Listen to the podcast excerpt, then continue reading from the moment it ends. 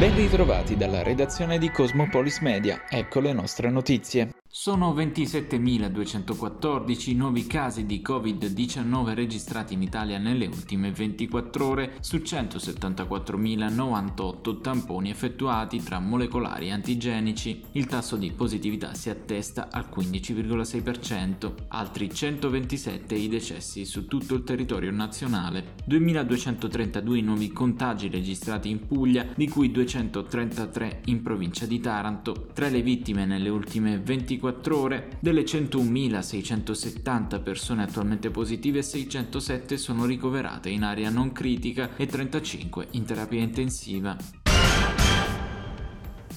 Quasi il 35% dei pugliesi ha scelto di fare un picnic o una gita fuori porta nel rispetto della tradizione al mare, in montagna, in campagna o comunque nel verde, fuori e dentro le città. E quanto riferisce Coldiretti Puglia in un report sul lunedì di Pasquetta appena trascorso. Registrano il tutto esaurito anche gli agriturismi pugliesi, secondo Terra Nostra. Molte delle 900 aziende agrituristiche presenti in Puglia, conclude la Coldiretti, si sono attrezzate preparate per la giornata con l'offerta di alloggio, pasti completi ma anche colazione al sacco o con la semplice messa a disposizione di spazi.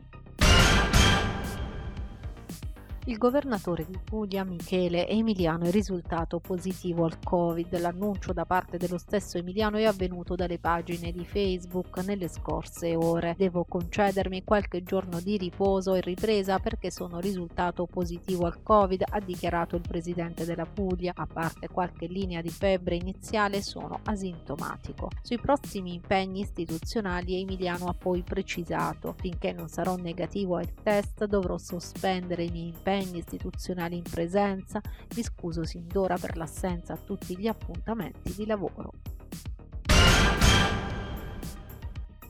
Sull'energia la Puglia sembra procedere a doppia velocità lentamente sulle rinnovabili con improvvise accelerazioni sul gas. Lo affermano i consiglieri regionali Vincenzo Di Gregorio e Maurizio Bruno, entrambi del PD. L'invasione russa dell'Ucraina, proseguono i consiglieri, ha riproposto un tema su cui il nostro paese ha sempre avuto grandi difficoltà, la programmazione energetica. La Puglia non fa eccezione. I consiglieri poi denunciano negli uffici regionali bloccati avviati 400 progetti per le rinnovabili e ora il governo potrebbe nominare commissari per accelerare gli iter autorizzativi. Nel frattempo in Puglia si discute di navi per la rigassificazione e gasdotti, materia su cui il governo deciderà nei prossimi giorni indipendentemente dal parere delle regioni. Temiamo, concludono i consiglieri del PD, che l'unico criterio di cui si terrà conto nell'operare le scelte nelle prossime settimane sarà quello dell'emergenza. Una tragedia sfiorata, quella che si è consumata poche ore fa in via Solito a Taranto davanti agli occhi impotenti di diversi passanti. Una donna salita sul terrazzo dello stabile dove abita, un edificio di 10 piani, ha minacciato con urla disperate di volersi suicidare. Alternava momenti in cui si sedeva sul cornicione ad altri in cui restava in piedi guardando in basso. Immediato l'arrivo dei falchi della questura di Taranto che attraverso un montacarichi esterno allo stabile sono riusciti a raggiungere la donna attraverso Attraverso il dialogo gli agenti hanno calmato la donna facendola poi desistere dal suo intento. Gravi le accuse a carico di un 27enne di Palagianello nel Tarantino arrestato nelle scorse ore dai carabinieri della stazione locale. I militari sono giunti nell'abitazione dell'uomo a seguito della segnalazione di una violenta lite in famiglia. La convivente del giovane era nel frattempo fuggita in strada per sottrarsi all'ira del 27enne che l'aveva aggredita davanti ai due figli minorenni. Dopo una breve colluttazione i carabinieri hanno bloccato l'uomo mentre la donna è stata trasportata portata dal 118 al pronto soccorso dell'ospedale di Castellaneta. Le ferite riportate dalla vittima sono state ritenute guaribili in 20 giorni. Il 27enne è stato arrestato per maltrattamenti in famiglia aggravati, lesioni personali, violenza e resistenza a pubblico ufficiale.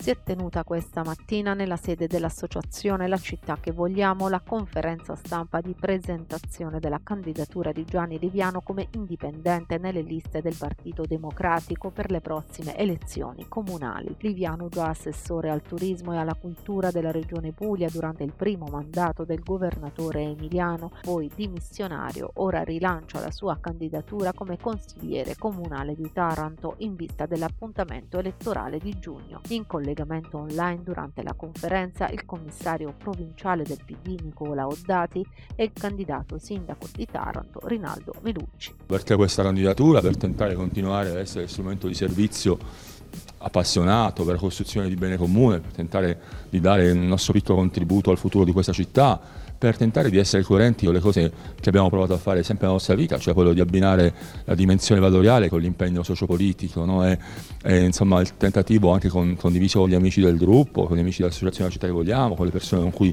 proviamo a camminare insieme, di, di dare nel nostro piccolo ma il contributo di responsabilità appassionato nella, nella dinamica del servizio, no? cioè veramente questa valorizzazione della cultura del servizio. Noi alla fine, ognuno di noi prova a dare quello che può, quello che è, quello che sa, ma, ma sempre per eh, parafrasare uh, un, un, passo del Vangelo, ma sempre veramente da servi, da servi inutili, no? cioè da, da appassionati costruttori di comunità.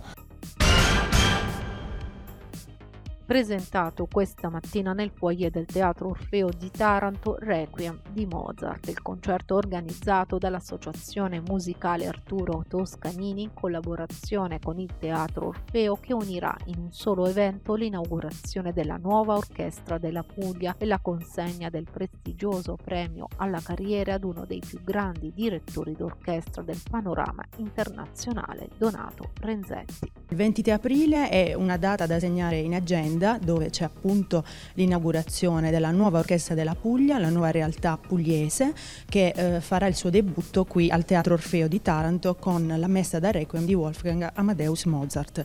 Avremo anche il coro eh, polifonico Arturo Toscanini che fa parte appunto della stessa associazione, infatti sono come dire due progetti ambiziosi che abbiamo voluto unire insieme al maestro Mariano Panico appunto ambiziosi perché diciamo in questo periodo di pandemia e soprattutto il settore dello spettacolo ha purtroppo avuto una, una grande decadenza e adesso con la speranza che la pandemia sia finita possiamo riprendere con questa nuova realtà appunto qui a Taranto. Abbiamo il grandissimo onore eh, del, di premiare il maestro eh, Donato Renzetti, direttore, artisti, direttore eh, d'orchestra di fama internazionale, una grande bacchetta e eh, avremo appunto il grande onore di eh, premiarlo qui in occasione dell'inaugurazione della nuova orchestra della Puglia.